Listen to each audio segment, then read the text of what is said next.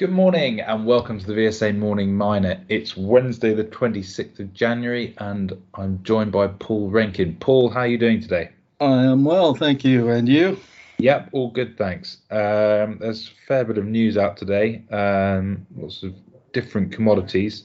Uh, should we start with Bushveld Q4 operating results? Yes, uh, that was came in a little bit weaker actually uh, from what we see here for both the fourth quarter and the full year. Uh, group production came in at uh, just under uh, 3,600 tons of uh, vanadium, which is the upper end of 2021 guidance that they had given. But group sales were actually uh, not quite 10% uh, down to 3,300 tons, and they and part of that due to the fact that they have some inventory buildup unshipped be, uh, due to logistics delays there in South Africa.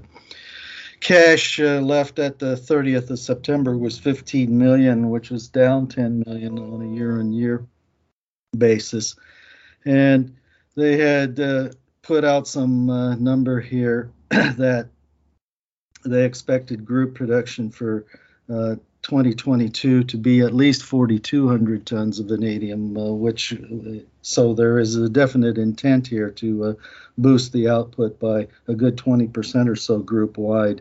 Their capital spending on mining and processing for 2022 will be about 14 million dollars, and then they'll uh, do another three million in capex or so for their battery and the power initiatives in Bushveld. Um, yeah, I mean, I think it's certainly positive they hit their production and cost guidance for the full year. Um, but as you say, the sales um, slightly below, but often, you know, a timing issue like that isn't going to be a um, a major deal. It's it's it's really um, just an accounting nuance in terms of uh, where the year end falls. Um, but guidance suggests capital spending may be past the peak um, but you know the big driver is always the vanadium price for a company like this, and that's still fairly stable. Um, and we're not expecting any major mm-hmm. rallies in the in the near term. Mm-hmm. Uh, let's let's move on, Paul. Uh, what's what's next? We have a company we haven't talked about before on the podcast. Uh, it's pretty new on the London Exchange too. It's called East Star, and East Star has uh, come up with a uh, a, um, a, discovery in drilling in Kazakhstan. They're a copper and gold explore, explorer, and it's the what's called the Apmintus license uh, in Kazakhstan, and they've reported uh, this is the first drilling they've done on this uh, particular uh, Novo target, and they got a assay back of 63 meters at four and a half grams gold uh, from surface. Now they had 12 holes in this program, and this is definitely the best of those. And uh, also, the press release gives us some question as to whether or not that they've uh, reported uh, properly because of the uh, un- uncommonly uh, um, uh, repeating set of grams per ton that are shown in some of the assay intervals. So we'll see whether or not they have to um, print a, um, a correction to their press release. But this being said, that the uh, grade and thickness uh, on what uh, had been artis- artisanally mined before on this particular target, you now uh, know exactly what the artisanal people were focused on. Uh, I would say it's probably a pretty good uh, indication of a relatively high grade ore shoot here. And now the question is, is whether they can get some um, good extension to this in another drilling program.